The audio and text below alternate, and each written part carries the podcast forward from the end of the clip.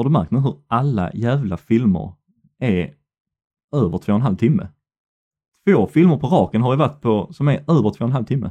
Det finns ju inte filmer längre som är typ runt en och en halv, som var standard innan. Ja, en och en halv var ju en, en vanlig film och två timmar var en långfilm. Alltså Ja. en lång film. Det, det långa är det nya korta, tydligen. Ja, ja. Kör introt!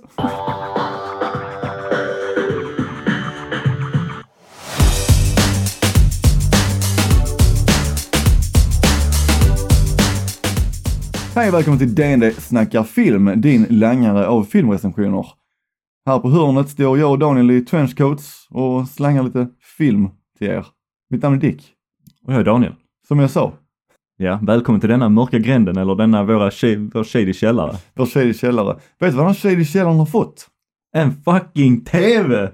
En fucking TV, men det är inte det enda vi har fått. Vår första sponsor. Det är fan big alltså. Helt underbart, helt underbart. Vi kommer inte gå törstiga här nere längre. Det kommer inte jag. Vi har fått en minikyl. Den har vi fått av Niklas på Nangara Games. Och där är då ett sponsrat inslag där jag säger att nu inför juletider så eh, har Nangara Games många 3D-sällskapsspel för hela familjen. Har bland annat ett spel som heter Dumma ord, där man ska läsa ett litet eh, ord på ett kort som en grottmänniska och om inte folk kan gissa så får de slå dig med, i huvudet med en klubba. Det är så pass alltså. Det är så pass! Ja, ja, men Så, det, så gå gärna in och kolla på Nangara Games, där finns allting för hela familjen. Och tack till Nangera Games. Och tack Verkligen. till Niklas. Och tack till Niklas också. Det kommer bli några goa öl under framtida inspelningar. Så det, men det är inte spel vi har för att snacka om, vi har för att snacka om film. Så är det. Det är vår podd. Det är vår podd, vår Yes. filmpodd helt enkelt. Dagens film, det är ju den eh, bioaktuella Ridley Scott-filmen Napoleon. En ny historic epic. Det är det, i alla fall en, eh, en historic. Om den är episk, ja det får vi se i slutet på avsnittet. Kanske, kanske inte. I huvudrollerna Joaquin Phoenix och Vanessa Kirby, som nyligen var aktuell i Mission Impossible. Var hon? Ja, det var hon. Hon spelade skurken. Den eh, blonda änkan, vita änkan. Det gjorde hon fan men jag tyckte, jag har sett henne nyligen. Ja. Har du en liten eh, summering på filmen idag, Daniel? Ja men det har jag. Vad det? Napoleon säger My wife. var, det, var det punkt där? Det är punkt där. Oj, det var kort. My wife. My wife.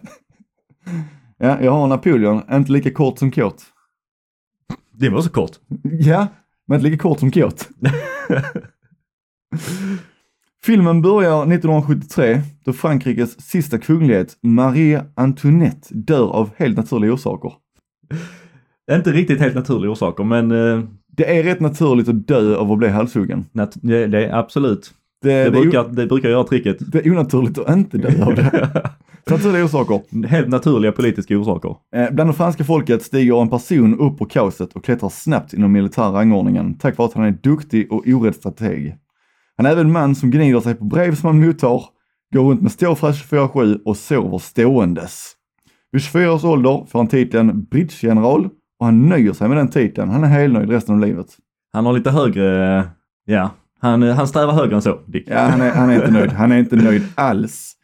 Han har en statskupp som eh, sätter han som rollen i förste konsul över Frankrike utav tre konsuler. Och inte ens där är han nöjd. Frågan som den här filmen ställer, det är att Napoleon verkar få det han åtrår. Men kommer det han åtrår vara slutet på honom? Kommer hans ego leda till seger? Eller kommer den med ett enormt pris? Fan vad dramatiskt. Jag gillar det. Ja, lite sån spin på det hela. Vad tyckte du om den här filmen Daniel? Ja, nej men jag, jag tyckte den var rätt så jävla bra. Jag gillar den. Mm. Det, det är rätt så lustigt, lustigt med denna filmen att eh, det är ju då Ridley Scott som är, han är fan 85 bass, still going strong. Han har gjort extremt många filmer. Jag tror han hade, ja han har ju 54 regissörsroller i sin IMDB tror jag det var ungefär. Så att eh, han har fan varit i gamet länge. Han har gjort många historiska dramer som Gladiator är nog en av de eh, kändaste och mest eh, populära. Men för att vara, jag har inte mycket negativt att säga om filmen, men den är liksom, den håller sig lite så mitt emellan. Mm, men det börjar ju med positiva som vanligt. Ja, men det tycker jag absolut vi gör. Men alltså 54 jack i sänggavlan. Ja, Jävlar. i det. Det är en kille som har varit upptagen. Ja, men han är, han är en ambitiös jävla man alltså. Han, eh, och det är det som är det är lite lustiga med denna kombinationen av eh, Joaquin Phoenix och Ridley Scott, att de är ju risk takers. Båda två skulle jag säga. Mm, det är de. De, eh, de skjuter, eh, skjuter högt och de skjuter långt. Du nämnde, du nämnde Gladiator. Jag fattar inte riktigt var den här ligger i eh, Ridley Scott och Joaquin Phoenix universumet. Jag fattar att den är efter Gladiator, men den är, den är före Jokern va? Ja, ja men det tror jag. Men uh, om vi tänker rent uh, tidsmässigt så borde det ju vara så i alla fall. Jag tänker, är Jokern en direkt uppföljare på den här filmen? Det måste jag tänka. Antagligen Ja, inte. Antagligen inte. Antagligen inte. Eller så om det är allt trauma. Kan vara det. Trauma från uh, vissa förluster. Är Jokern krigsskadad? Här ställer vi de riktiga frågorna. Ja, just det. Eh, Det jag gillar med den här filmen, det är att jag tycker att den är eh, väldigt vackert filmad. Väldigt trovärdiga miljöer. Det känns som att det är dåtid. Det är ingen som upp en iPhone mitt i en scen och svarar. Liksom. Det, är, det är inga sådana Inga konstiga sådana misstag. Eh, Joaquin Phoenix, det är ju ingen smickrande roll han spelar, men en jävligt bra roll som han eh, fyller ut. Det gör han. Man får verkligen den här eh, känslan av att han är en stor förväxt kåt bebis. Med lite, eh, lite egokomplex, mammakomplex. Definitivt. Han är väldigt kär i sin mor. Ja, denna filmen är definitivt extremt bold. Det är Och- den. Det är den. Den är skamlös. Alltså, vi har ju en man som krälar under bordet och knorrar samtidigt som han krälar mot sin fru som han ska hampa i tre stabila sekunder Med betjänter i rummet. med betjänter i rummet. Ja, men jag vet inte om folk visste vad privacy var på den tiden alltså. Fanns inte. Jag menar, det som jag tycker att det, det skapar väldigt många humoristiska scener i den här filmen. Att den är så gränslös. Ja, men- Napoleon är så gränslös. Det är saker som ingen annan hade gjort, men för han så är det helt normalt och det blir ju en viss humor i det hela. Ja, men det är också, humorn är ju lite kravlös utan den mer dyker upp och klappar dig lite på kinden bara, jag gör så här. Men det är som den scenen, så här knorrande. Där är en scen där han står bakom sin fru och verkligen knorrar och jag har så fin fru. och hon bara till sist, okej då, hoppa på och han bara mm, springer bort som en liten unge vid julbordet. Bara, yes, yes! Nej, men jag skulle säga där denna filmen är som bäst, det är ju när vi får eh, den seriösa Napoleon skulle jag säga. Mm. Alltså när man känner av vem han faktiskt var i historien, alltså att han var ju den här brilliant eh, war strategist. Som eh, vet verkligen hur han ska sköta krigsfältet och hur han ska få en vinst. Han Och det- vet exakt hur han ska ställa upp en kanon. Det är bara geometri. Ja.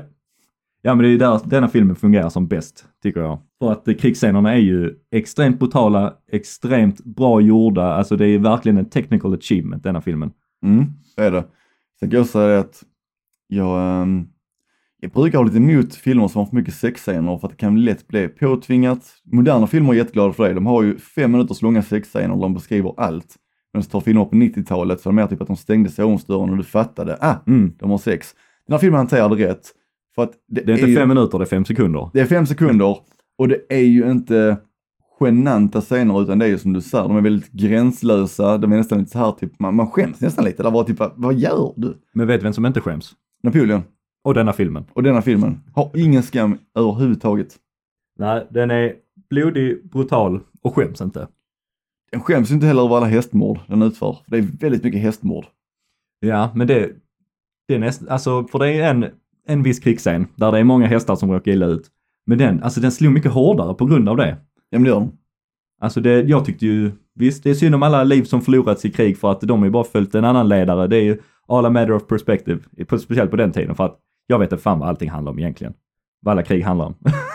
Nej det kommer vi fram till Men- rätt snabbt att du och jag var inte så insatta i politiken bakom det hela. ja, och historien riktigt så. Nej jag tror inte att den här filmen förklarar det heller riktigt utan den uh, förutsätter att du ska ha lite kunskap om det. Här är det bara liksom att engelsmän är onda. Eh, alla är onda.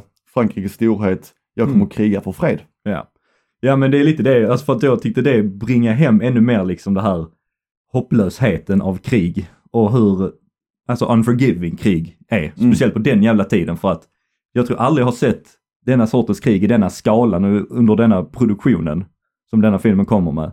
För att man, jag tror detta är the best, the best depiction av den sortens eh, warfare som jag sett på film.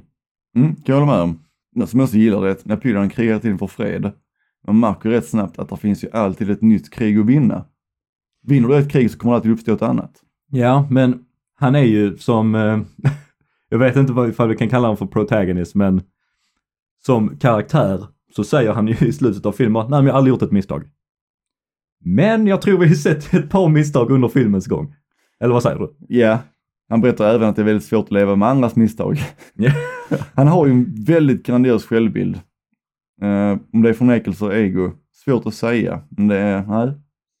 Allt som allt skulle jag vilja säga att den här filmen har ju mer positiva aspekter än den har negativa aspekter. Ja, men det skulle jag verkligen säga. Men eh, ja, som jag sa innan, både Ridley Scott och eh, Joaquin Phoenix, det är ju två killar som tar risker. Som kan pay off, kan inte pay off, men de, de försöker och de kör hårt i alla fall.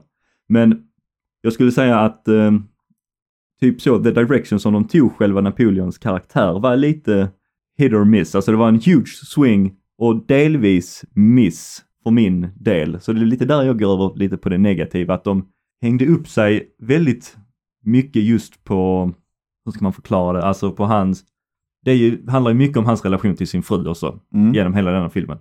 Och eh, det känns som eh, vissa, till viss del så kan man inte alltid ta det på helt fullt allvar för att det blir så, han är en intressant karaktär, Napoleon. Det är han. Och det här moderskomplexet han har, det strålar ju väldigt mycket över i relationen han har med sin fru. För att det är ju inte riktigt hustru och manförhållande, utan det är lite son och mamma. Ja, Det, det, det stänker in lite i det här förhållandet märker man. Och det är också en sån sak som är lite så här, typ, det, äh, det känns nästan lite läskigt. Man bara, "Ugh, vad är detta för någonting? Alltså man känner sig lite äcklad nästan. Men ändå på ett underhållande sätt. Ja, man, vissa har ju förklarat eh, den relationen och eh, ja, the depiction av denna relationen att det var ju dåtidens eh, TMC. Mm. Att eh, alla skriver om det, alla snackar om det, om deras relation då. Och, Det var ju väldigt många tidningsklipp som man känner typ, hur fick de den informationen som är väldigt privat och ingående för vad som Ja. händer i, eh, i huset Bonaparte. men åtminstone så vet vi att eh, folk var lika skandalösa eller hungriga för skandaler på den tiden som vi är nu. Oh ja, det var de. Det var de. Det är nog att de hade inte Google, så de var tvungna att göra tidningar istället. Eh, någonting som också jag tycker funkar, men som samtidigt stör mig under hela filmen, det är att filmen, den är ju rätt lång, men eftersom att scenerna, scenerna är extremt korta, därför går den undan. Den har liksom ändå ett, eh, en takt som hela tiden trappar på. Ingen scen är över fyra minuter lång, vilket också stör mig väldigt mycket. För att när du väl börjar komma in i en scen, klipper de, ny miljö, ny scen. Och det är så hela filmen. Och det tyckte jag liksom, den här scenen som ändå drar ut på tiden, det är sista scenen. I slutstriden. Alla andra scener är bara hopp, hopp, hopp, hopp, hopp, hopp, hopp. Ja, och det är för att vi har gått över på det negativa nu eller? Det är över på Jag negativa. gjorde en liten sån sneaky segway över. Ja men det var så Men- plus och minus, så nu går vi över helt på negativa. Ja, ja men jag ska, jag ska säga först att eh, som sagt, mina positiva är väldigt positiva och mina negativa de är lite mer på mitten än vad de är negativa skulle jag säga. Mm. Men eh, alltså det som jag skulle kunna säga är negativt det är ju eh, pacen i denna filmen och just eh, alltså hur the narrative alltså flyter på för att eh, som du säger att det var ju väldigt hackigt, det är mycket som händer och just perspektivet i historien är lite skevt för att alltså detta känns som att denna filmen rent så som, eh, som den flyter på så känns det som att detta hade kunnat vara under, ja men det är under fyra års tid. Men alltså jag vet inte så lång tid denna filmen Väldigt svårt att avgöra. över. De säger till slut bara, åh ja, vi har varit tillsammans i 15 år. 15 år? Mm. Och det enda som har förändrats under tiden, det är att Napoleon har klippt sig. Mm, Han ja. börjar som långhårig, han blir lite mer korthårig och du tänker att ah, det har gått en vecka. Nej, det har gått flera år. Och där blir det också väldigt svårt att avgöra som sagt, där tidsperioden som det utspelar sig över. Um, något som jag också känner, det är att man försöker berätta ett väldigt, en väldigt episk historia om en väldigt stor man. Men jag fick aldrig några riktiga wow-moment. Ja, nej men jag håller med där. Alltså för, eh, som sagt, där denna filmen är som bäst, det är ju verkligen när vi får känna av liksom det, hur bra han var på strategi i krig. Det är där denna filmen alltså absolut funkar som bäst. Sen kan vi inte bara ha massa krig, krig, krig. Men till slut så tappade det lite sin mening när det bara var liksom att vi går vidare och vi går vidare och vi går vidare. Vi, vi kunde inte riktigt eh, förankra oss i historien för att det hela tiden bara körde på till nästa grej. Där finns, Och, inga, eh, där finns inga risker. Nej, den tappar lite Utan det är alltid bara krig, han lyckas med kriget, vidare till nästa krig. Där finns aldrig någonting som... Och däremellan så var det ju massa Ja, hemma, fru, drama. men det finns aldrig någonting så liksom typ att okej, vad händer om han inte vinner kriget? Hur går det då? Vad kommer att hända? Det finns inga, alltså det finns inga, det finns inga risker i det hela. Och krigsscenerna är också väldigt snabbt över. Det är bara egentligen, jag tänker göra detta, han gör det, han lyckas. Det är en väldig massa scener. Ja, och där, fall, där faller tyvärr narrativet lite, eh, för att det blir inte de här djupgående historien utan detta, det känns väldigt ytligt helt plötsligt. Mm, ja, men jag håller med för eh, det är just lite perspektivet i historien som eh, tappas bort. Lite för att eh, ifall vi tar som exempel, för de drog ju the historical drama-kortet i slutet och hade lite eftertexter när de skrev att under hans tid så dog, eh, under varje så här krig så dog så här många soldater och sammanlagt var det tre miljoner som dog under hans, ja, reign eller vad man ska kalla det. Och jag bara, okej, okay. är, det, är det bra? Är det dåligt? Det är många människor, absolut väldigt många människor. Men av, ifall vi säger så, jag, jag är inte insatt i politiken, jag är inte insatt i historien på det sättet så att när man kommer in i den här filmen så, om man inte kan lite sen tidigare, så har man inte riktigt något perspektiv och vet inte riktigt vilken sida man ska stå på för att då, som då i slutet när de förklarar hela, hur många som dött under hans tid att ja men var det för en bra anledning, var det inte för en bra anledning, det tappas bort lite. Och det är samma sak som de bara räddar upp vilka strider som har hänt. En har suttit igenom två timmar och 40 minuter, du glömmer bort lika lite vilka strider du har sett, var de utspelar sig. Så de här texterna sa inte så mycket till mig heller tycker jag. Nej, de, de behövde ha det historiska dramakortet när man drar lite eftertexter och förklarar lite mer. Mm. Men där följer de ju på det som vi här i DND inte riktigt gillar. Avsluta inte filmen med text. Och ska du avsluta med text, då måste det vara dramatiskt. Ja, men för jag kan ändå, jag kan ändå gilla textslut. Beror på vilken film det är. Jag har en som jag ska berätta sen, eller ska jag bara berätta den nu direkt. Det sämsta textslutet genom historien. Då har jag det bästa textslutet genom historien. Okej. Okay, Kör du först. Okej. Okay. Och det är ju uh, M. Night Shyamalans Unbreakable. Jag hatar det textslutet. Okej. Okay. Ja men för att hela filmen är på väg åt ett håll. Twisten är ju att uh, Samuel L. Jackson har varit uh, the mastermind bakom allting som hänt i filmen. Och han har letat, han är en superskurk, han har letat efter sin superhjälte som han ska, alltså som ska vara hans nemesis. Och sen i textslutet så bara, och sen blir han tagen och hamnar i fängelse. Mm. Okej, okay. jaha, men vad fan handlar hela filmen om? Alltså, han var tillräckligt smart för att orkestrera allting som hade hänt i filmen. Men han kunde inte, och sen så fick han ju sin superhero som han skulle ha som nemesis. Och sen bara, nej men sen hamnade han i fängelse. Och sen gjorde de Glass 50 år senare. Mm. Köper det, köper det. Vet du vilket som är det bästa textslutet i hela historien? Jag menar? Det är M. Night Shyamalans Unbreakable. Det handlar om, eh, handlar om Samuel Jackson som spelar en superskurk som eh, går sönder väldigt lätt och han vill hitta motsatsen sig själv då. En person som tål allt. Och när han gör det så har han hittat sitt mål i livet. Bara avslutar med, med vet nu, repliken um, They called me Mr Glass. Och vi får lite dramatisk musik och lite text som berättar om detta och den rundar av väldigt fint. Jag älskar det textslutet, jag ryser varje gång jag ser det. Är det så? Fan vad konstigt. Det är så sjukt att vi valde samma film fast på olika aspekter. alltså, jag, jag, jag älskar filmen, sen hatar jag slutet. Jag bara, men det förstår du hela filmen. Alltså han hittar ju, men jag visste ifall han var nöjd där är det en sak. Men jag tänkte inte alls att han var nöjd där. Jag tänkte att nu har han ju kommit till dit han ville. Och så vad gör han nu med det liksom? Mm, han har också repliken där för han särskilt till eh, då, heter karaktären? Bruce Willis karaktär, han heter Dunn. James Dunn. Han sa till honom att nu när jag vet vem du är så vet jag vem jag är. And now you're done. Och jag borde veta hela tiden.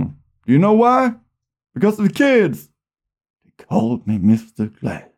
Alltså jag älskar, åh jag ryser.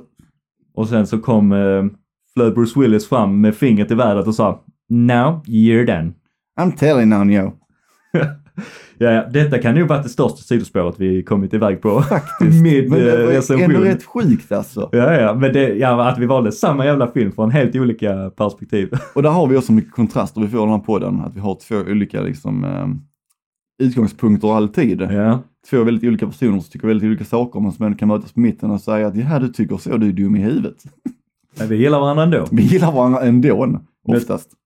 Men ska vi, ska vi försöka gå tillbaka till, till Napoleon som vi snackade om? Var var vi? Visst ja, vi har kollat Napoleon. Ja, just det. Napoleon är en film om Ridley Scott. vi var på de negativa aspekterna. ja, men jag skulle säga det största negativa med Napoleon då, inte Unbreakable, eh, det är ju verkligen the narrative och pacen som filmen går i och eh, just att jag kände inte att jag lärde mig mer om historien heller efter två och en halv timme. För att allt drama i filmen var ju, alltså mellan han och hans fru, jag vet inte hur mycket det lär mig om historien egentligen. Så det de fokuserar på var kanske lite till viss del fel saker kanske, eller vad mm. tycker du? Delarna av historien är att Frankrike lever i ett konstant, konstant kris Man ser liksom hur de skyller allting som gått fel på kungafamiljerna. Avrättar kungafamiljerna, de är skitnöjda, allt kommer bli bra nu. Allt blir inte bra. Och ett år senare står de och skriker länge leve kungen! Ni mördade honom! Ni dödade allihopa nu bara, länge leve kungen! Nu är det kansliet som är ont, fy fan. Det var inte ett enda sacre bleu. Inte ett enda sacre bleu. Och något som jag också saknar med filmen, eh, Napoleons, eh, den här fina gesten med handen på magen som han alltid gör. Gjorde inte den en enda gång, han hade bara handen på kuken hela tiden.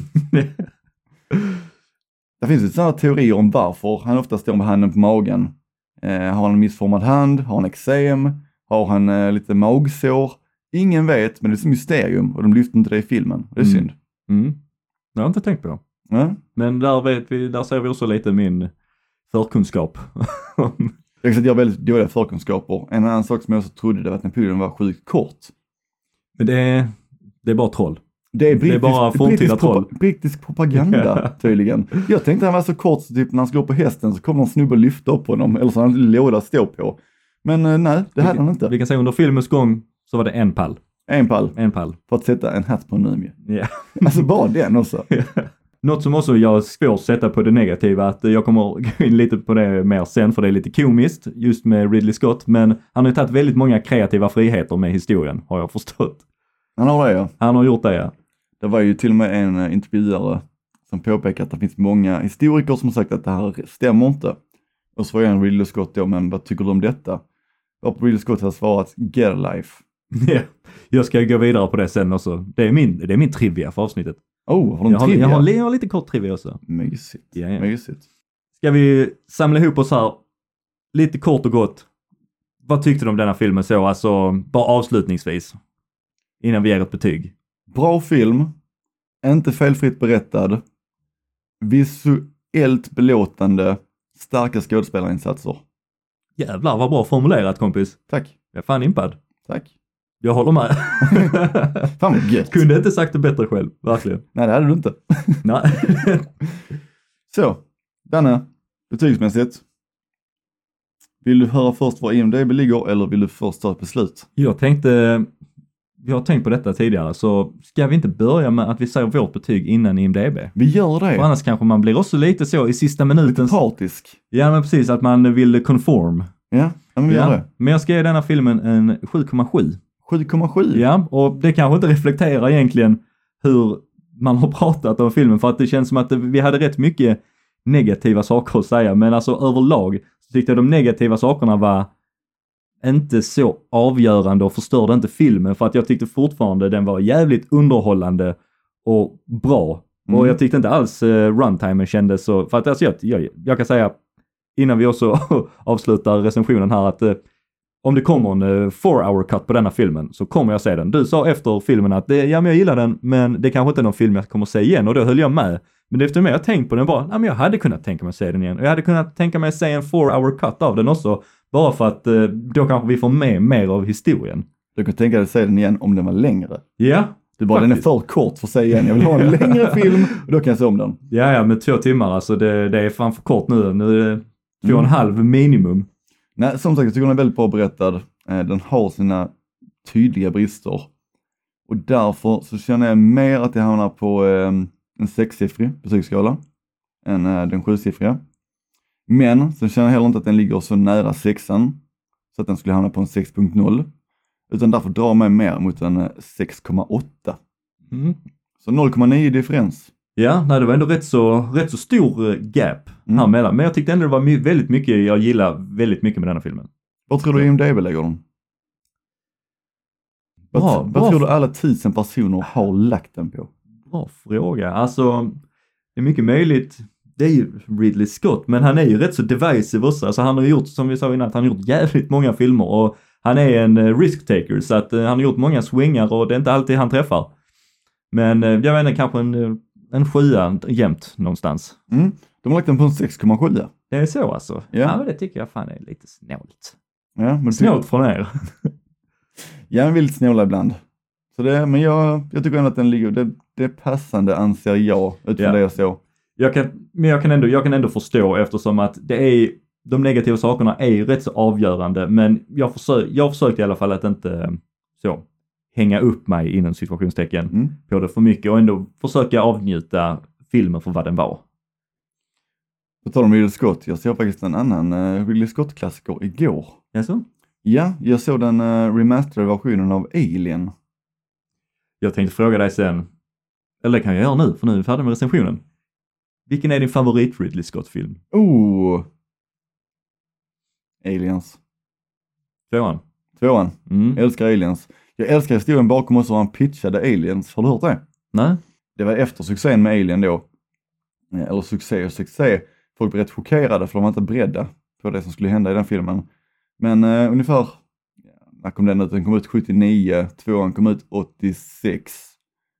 Så någonstans där efter några år, kanske 84, 85, gick han rakt in till direktörerna. Sa att jag vill pitcha en film i det. Okej, okay. så han tog en whiteboardpenna. Han skrev Alien på whiteboarden. La till ett S. Sen gjorde han det S till dollartecken. Och sen sålde han filmen. Damn. Damn! Damn. Han bara så, vi har haft en alien, vi lägger till fler, det är lika med money. Ja, och det, det är lite det jag hintade på innan vad jag ska prata om eh, Ridley Scott sen, för det är fan en man med gahones alltså. Det är det. Vilken är din favoritfilm med Ridley Scott? Ja, men jag är absolut med dig där på Aliens, men jag skulle nog säga att Alien är lite mer ikonisk för mig just också för att eh, den Alien-designen, den är, alltså det är verkligen the perfect depiction av en alien liksom. Den är mycket mer intressant än typ, du vet den här stora huvud, stora ögon. Mm. Alltså just också för att den har en hel eh, cykel som den går igenom och alltså just det, alltså det finns så många ikoniska moments som du vet i matsalsscenen när han, eh, the- the first eh, burst, the first eh, chest burster. Och nej, jag tycker det finns, det finns mer så älska i eh, första Alien-filmen. Men sen tycker jag ändå, jag vill ändå slänga lite kärlek på typ The Martian. Alltså jag tycker den filmen är... Ja, den Martian är så bra. ja men Handlar det, inte om en alien. nej, det, eller ja, han är Space Pirate. Space Pirate. Ja. Arr. ja men det, den filmen finns det, det finns, jag skulle inte säga att det är liksom den verkligen top of the charts, men den är, den är bara enjoyable. Mm. Den är charmig som fan den filmen. Och sen var det någon annan film jag hade på tungan också. Jag känner att jag gör ju gärna ett avsnitt av eh, Alien-filmerna. Nu Det- i framtiden. Ja det tycker jag Jag verkligen. kände att jag igår när jag såg den, jag hade så mycket att säga. För det är många saker idag som har hållits väldigt bra. Det är många saker som inte alls har hållits bra. Den Mm, första, Det är nog dags för en rewatch känner jag, absolut. ja, men vi får, vi får ha ett avsnitt i framtiden om Alien, Ja. tycker jag. Men eh, vad tycker du om eh, de senaste Alien-filmerna, typ Prometheus och så? Eh, jag ska definiera det med ett ord. Eller förlåt, jag ska definiera de här filmerna med ett ljud. Ja, ja, tyvärr håller jag med. Alltså de förstör hela franchisen. De lägger upp en helt ny mytus för allting går till och jag bara så, nej, vill inte. Det är ingen logik i dem. Det enda som är bra är Michael Fassbender. Folk är extremt korkade, gör dumma val. Och vet du vem som också gillar Michael Fassbender? Nej. Michael Fassbender. Ja, det gör han. Blir kissen. Det gör han faktiskt. Två Michael Fassbender Androids. Making out. Och det är bara det vi såg. Ja. ja. Nej, jag skulle också säga, nej, om du hade frågat mig för, eh, för några år sedan när det var fresh in my mind så hade jag, hade jag också verkligen sagt "Ugh, blä. Men nu när jag har lite, när lite tid har gått så kan jag uppskatta dem på sätt och vis att de bygger på, alltså på loren mer. Eller att de bygger på mytosen mer. Men alltså den filmen är så bogged down med fucking dumma jävla karaktärer, speciellt Alien Covenant, är ridiculous. Hur jävla efterblivna de är. Holy shit. Japp. De bara, ah, vi håller på att transportera en hel koloni med människor till en annan planet. Ey, vi får en mystisk distress signal av en planet på ett helt annat håll. Ja, men vi sticker dit, vi hoppar på planeten utan någon alls säkerhetsutrustning och bara traskar runt lite och sen dör vi. Men som en Prometheus. Åh, kolla en rymdorm. Vi leker man. What the fuck? Ja, den är så jävla hemsk. Det, men det är så typiskt så karaktär för dig, att saker blir bättre när du tänker tillbaka på det. Så nostalgiskt. Du, alltså, jag lovar att du är den sortens person som eh, sitter och tänker tillbaka på sina toxiska förhållanden och bara så. Det var rätt bra ändå ibland. ja, där jag, jag hade verkligen faith i Alien Covenant. Alien Covenant tycker jag speciellt inte om. Prom- Prometheus hade ändå höga aspirations. Men överlag så landade det inte riktigt. Det känns lite som eh, Ridley Scott eh, suger sig själv lite på sätt och vis. Ja, det var så dåligt. Det var så dåligt. Ja men alltså väldigt höga idéer och eh, filosofiska planer som inte riktigt landar för mig. Men speciellt Alien Covenant, där trodde jag verkligen för den med bli lite marketed as uh, verkligen en uh, ny Alien-film. För jag vill bara velat att de ska gå tillbaka till originalkonceptet och göra en vanlig riktigt... jävla alien-film. En helt vanlig jävla Alien-film. För att alltså det är ju verkligen the perfect design. Det är ju det som lite de nya filmerna handlar om, att det är ju the, the perfect being. Japp. Som eh, de, han, androiden försöker skapa. Men eh, ja, nej jag tycker den, den hänger upp sig för mycket och den är inte så intressant som han tror, tror jag. Nope, inte det minsta. Som att lukta på sina egna fisar. ja. ja, men lite, precis. Det är precis det jag tänker. Åh, varför den är fresh. Åh, vad gullig den är. Så det Tänkte jag ska köra lite siffror också. oh, tell me about it. Ja, eh, denna filmen, jag hade lite svårt eh, att hitta just en säker källa där de verkligen hade säkra siffror på budgeten, men den eh, har gått på någonstans mellan 130 och 200 miljoner dollar att göra. På sin eh, opening weekend då i USA så fick den en liten boost eftersom att den hade en extended weekend då med Thanksgiving och då håvade den in eh, 32,5 miljoner dollar och eh, sammanlagt i hela världen drog den in eh, 78 miljoner. Så en eh, helt OK opening för eh, en Ridley Scott-film. För något som är intressant med Ridley Scott-filmer, som jag såg nu, att eh, det är sällan han har en riktig, verkligen så big opening. Som eh, den filmen som tjänat mest av alla hans filmer är The Martian och eh, på sin opening weekend så drog den in 54 miljoner i USA då. Och eh, när den väl var färdig så hade den dragit in 228 miljoner dollar i USA och sammanlagt 653 miljoner dollar i hela världen. Oj. Så att han har ju långa ben på sina filmer. Alltså de, det är inte nödvändigtvis att de är en extremt stor hit första helgen så, men de håller länge och det är folk som fortsätter gå och se den. Så till slut så kommer han ändå upp i jävligt höga siffror. Eh, Efter det, hans eh, näst bästa film allt som allt, är The Gladiator som på sin opening weekend i USA drog in 34 miljoner dollar. Och när den var färdig så hade den dragit ihop 187 och eh, 503 i hela världen. Mm. Så samma där att det är ju en helt OK opening, men sen att den bara fortsätter att hänga kvar och tjänar till slut ihop jävligt mycket. Slow and steady wins the race. Ja men precis. Nu tog jag ju de två filmerna som har, han, som har tjänat bäst, men alltså även om man fortsätter upp för listan så, alltså så fortsätter detta temat att eh, en helt OK opening, men att den bara hänger kvar in theaters och tjänar pengar och, pengar, Mm. och tjänar mer och mer pengar. Så jag, jag han kände inte riktigt att jag hade tid att ta, ta med alla, men det, det temat bara fortsatt. Så att det är något lite intressant med hans eh, Och det här är filmer som även lever kvar. Jag menar, Gladiator är ju Ja, ja, fortfarande en episk film som snackas om än idag för att den är så jäkla bra. Så det är som sagt, den har långa ben, den sträcker sig över lång tid. Mm. Den har inte den här accelerationen sen dör ut som andra filmer gör. Ja, så vi får se hur det går för Napoleon. Det var en helt OK opening, men eh, vi får se ifall det fortsätter på det temat. Nice, nice. Är Napoleon en biofilm? Definitivt. Definitivt. 100 procent. Mm. Det tycker jag. Jag håller med. Den har väldigt episka scener som gör sig väldigt bra på en stor duk med Mm. bra ljud. Ska Ja. vi... Är du redo för lite, lite trivia? Ja, det är jag. Oh, jag har lite trivia här. Jag har väldigt mycket Ridley Scott-trivia i denna faktiskt. Ja. Eh, Men först tänkte jag berätta om Napoleons hatt. Oh. Han har en liten hatt på sig. Eh, Den här hatten var ju väldigt vanlig för den franska armén att bära. Det som urskiljer Napoleon är att han hade den på sidan. Ja, just det. Ja. Ja. De andra hade den rakt fram, han hade den från sida till sida. Vilket verkligen gjorde att han fick mycket smalare axlar. Och hans mannar kunde se han tydligt på slagfältet att Ej, ser du han med hatten på sned? Det är Napoleon. Det är lite som att tilta kepsen känner jag. Ja, men det är lite... Modelejon. Ja, ja, precis. Ja, faktiskt. Han är en gangster. Eh, Sen har vi det hela med Napoleonkomplexet.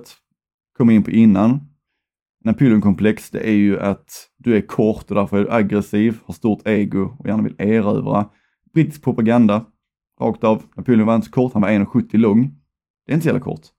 Och jag tror säkerligen för den tiden var det ju... Människor var väl kortare innan, eller är det också en myt? Jag vet inte. Ja, jag tror att de var kortare innan. Ja, men det var de väl. Jag tror Jesus var typ så här 20 centimeter lång. Jesus was a midget. Ni hörde det här först. Tänk det stackars lilla korset. Tänk om vi dör och så allting på riktigt. Och så kommer jag upp där och så sitter Jesus helt så sur. Han bara, tja. Jag bara, vad du så sur ut? Och så bara playar hans lilla MP3-spelare. Och så är det jag som säger att Jesus var en dvärg. Åh, ja, Ja, men kom igen, vi bara försöker ha lite kul. kul, kul. Eh, filmen spelades in på 61 dagar. Oj. Ridley Scott sa att det var på grund av att eh, de var snabba för att de tog inte massa omtagningar. Och de visste vad de ville göra. Så det är nog imponerande. Ehm, Men han är ju verkligen, man märker mycket i den här filmen att han är ju ett seasoned pro. Han, vet vet, vad han hur man gör. gör en bra fucking film. Han vet exakt vad han gör. Kamerorna, 11 stycken per eh, krigsscen för att få så många vinklar som möjligt. Smart, snyggt. Eh, en annan sak, det är att Joaquin Phoenix, han kom in till Ridley Scott före filmen och sa att jag vet inte vad jag ska göra. Ridley Scott bara, vadå vet inte vad du ska göra? Jag vet inte vad jag ska göra. Så de satt och gick igenom scen för scen för scen. Och han bara regisserade han personligen genom hela jäkla skiten innan de började filma ens. Just two bros talking alltså. Um, den har fått kritik av några fransmän för att den är pro-Britain. Uh, Ridley Scott sa på det här att eh, när jag spelade här i Paris var det ingen som buade. Han uh, skojar även om att fransmännen tycker inte ens om sig själva. Så varför bryr de sig? Och det var den trivian jag hade. Ja, och det är bra, du sa det för det är precis det jag, hans, eh, för att han har ju gått på en eh, pressturnering som man gör för alla filmer.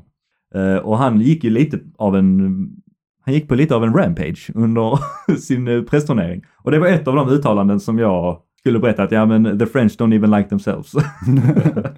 men jag har, jag har några till. Som sagt, denna filmen blir lite kritiserad för att den hade lite historical inaccuracies. Så det finns en scen till exempel när han skjuter eh, kanonkulor på pyramiden och säger de att det har ju inte hänt. Eller det är ingen som vet om det har hänt. Och till det svarar han I don't know if he did that but it was a fast way of saying he took Egypt. Ja. Ja, ja, jag vet inte om han gjorde det, men det såg fett ut. Det ser jävligt fett ut. Ja, absolut. Ett annat svar han har gett till historiker som har poängterat ut lite, lite inaccuracies så sa han When I have issues with historians I ask Excuse me mate, were you there? No? Well shut the fuck up then. så jag menar alltså, jag kan ändå uppskatta en man som klappar tillbaka till som klappar tillbaka lite för att han är fan ändå 85 bast och han har varit en director längre än vad antagligen alla de som kritiserar han har ens levt. Absolut. Så, alltså absolut, bara klappa tillbaka kompis. Alltså. Vi har snackat här innan att ska du följa verkliga händelser till punkt och pricka så blir det inte intressanta filmer. Det blir det inte. Nej, jag tycker ändå, gör en bra film i första laget. Var underhållande. Det är det du ska göra. Ja. Och sen eh, avslutningsvis så frågar de, eh, frågar de om, om han har samma rädsla som eh, Martin Scorsese att hans eh, tid ska ta slut och till det svarar han att eh, under tiden som eh, Martin Scorsese gjorde Killers of the Flower Moon så har jag gjort fyra filmer. Så jag tänker inte på det. Den är snygg, den är snygg. På tal om tiden ska ta slut, jag läste ett roligt citat. Det är nog inget citat egentligen, men det var skitroligt. Och det var Willie Nelson som hade sagt att, eh, han sa inte det egentligen, men det låter bra. Ni unga måste tänka på vilken värld ni lämnar efter er till mig och Keith Richards. ja men det är rockstjärnor. Det... De är ett annat virke. Ja, ja, De lever jävligt länge. Något jag vill fråga dig Dick. Har du sett eh, The Killer på Netflix? Det har jag. David Fincher. Det har jag. Då vill jag nu att du ska rangordna för att nu har vi ju liksom de här The Big Dogs som alla har släppt en film. De brukar inte släppa filmer så jätteofta. Så det är ju Martin Scorsese med Killers of the Flower Moon, David Fincher med The Killer och eh, nu eh, Ridley Scott med eh, Napoleon. Kan du inte rangordna dem för mig lite snabbt? Oh. Mm. Okej, då ska vi se här nu. Och istället för att jag bara säger vilka som är, vilken som är bäst och vilken som är sämst, så kommer jag även motivera det tänker jag. Ja, en bättre lyssnarupplevelse. Eh, Killers of the Flower Moon, en lång film som vi gav väldigt höga betyg. Vi tyckte den var väldigt bra. Den gav det här lilla extra och den satte verkligen, eh, där lyckas du berätta en historia som är väldigt intressant och det gör det på ett väldigt troget sätt. Jag skulle vilja lägga Killers of Flower Moon som nummer två Okej. mm, i mitten. Ja. Nice och fint. Du, du kör, du kör en liten twist där. Jag kör en twist där ja. Eh, Anledningen till att jag lägger den som tvåa, det är just på grund av konkurrensen. För att även om det är en jävligt bra film, som jag definitivt kan se om, så är den ändå inte någon sån här som jag känner typ så att, uh! Jag kände uh, men jag kände Mm. inte uh. Sen kommer vi då till Napoleon. Som jag har varit väldigt tydlig med vad jag tycker om den här filmen, äh, i den här filmen, vad jag tycker om i det här avsnittet. Och den kommer nog utan överraskning hamna på en tredje plats. Medan The Killer, som många hade problem med, för att de tyckte den var liksom lite tam, lite lam och inte riktigt fick fart, den hamnar på en första plats för mig. Och det är endast för att jag gick in med rätt inställning. Jag förberedde mig inte på en stor action-epic, utan den kändes väldigt trogen till hur det skulle vara att vara lönnmördare på något sätt. Michael Fassbender gör det väldigt bra. Eh, han spelar väldigt monotom. Hans särskild är att han har ingen empati. Och det visar han väldigt tydligt också. Så där har du min rangordning. The Killer, Killers of Flower Moon och sen Napoleon. Väldigt, väldigt, väldigt intressant vill jag säga. För, vill du höra min rangordning? Kör på. Eh, första plats, Killers of the Flower Moon. Eh, ja, jag, ska, jag, jag behöver inte gå in riktigt på mer motivering så. Jag tyckte den var jävligt bra. Det var minst fel på den filmen. Den hade umf. Ja, verkligen. Eh, andra plats, Napoleon. Oh, Ja, så därför är det väldigt intressant. Eh, och sen tredje plats eh, då, The Killer. Men jag tyckte om The Killer väldigt mycket, men det var nog den som hade mest avgörande flas från, för mig. Det som, alltså, för jag gick inte heller in med perspektivet att det skulle vara någon stor eh, action, extrem actionfilm så. För de scenerna, alltså som första scenen, eller den, ja, första segmentet av filmen när han håller på med en hit. Det är det jag tycker är det bästa med hela filmen. mm. Och alltså han, man märker ju att det är ju en seasoned director på de visen att han drar med många jävla trick och många detaljer som man kanske inte riktigt tänker på. Som jag såg någon som påpekar att eh, när han är inne i sitt eget huvud och eh, förklarar för oss och kanske för sig själv vad det är han gör och hans perspektiv så är det alltså väldigt stabilt med kameran och det är placerade kameravinklar. Men så fort det är någonting utomstående i miljön som händer som inte han kan, alltså som när det då är någon som är på väg in genom dörren, då blir helt plötsligt handheld. Och det är lite mer så in the dirt kan man säga. Och det är samma sak när han är inne då och eh, ska döda en av eh, de som har felat honom, den som är liksom the extended eh, fight-scenen. Där är det också att han är väldigt så långsamt metodiskt förklarar för oss vad som händer och vad som han tänker. Men sen så fort han blir avbruten, då blir det direkt att kameran bara slungas iväg. Så att det är många tricks som han drar med sig och alltså Michael Fossbenders karaktär och hur han spelades och hur han upp, lades upp tycker jag är skitbra, jag älskar det. Men det jag tyckte med, det jag inte gillar med filmen det är att jag tyckte inte om storyn riktigt.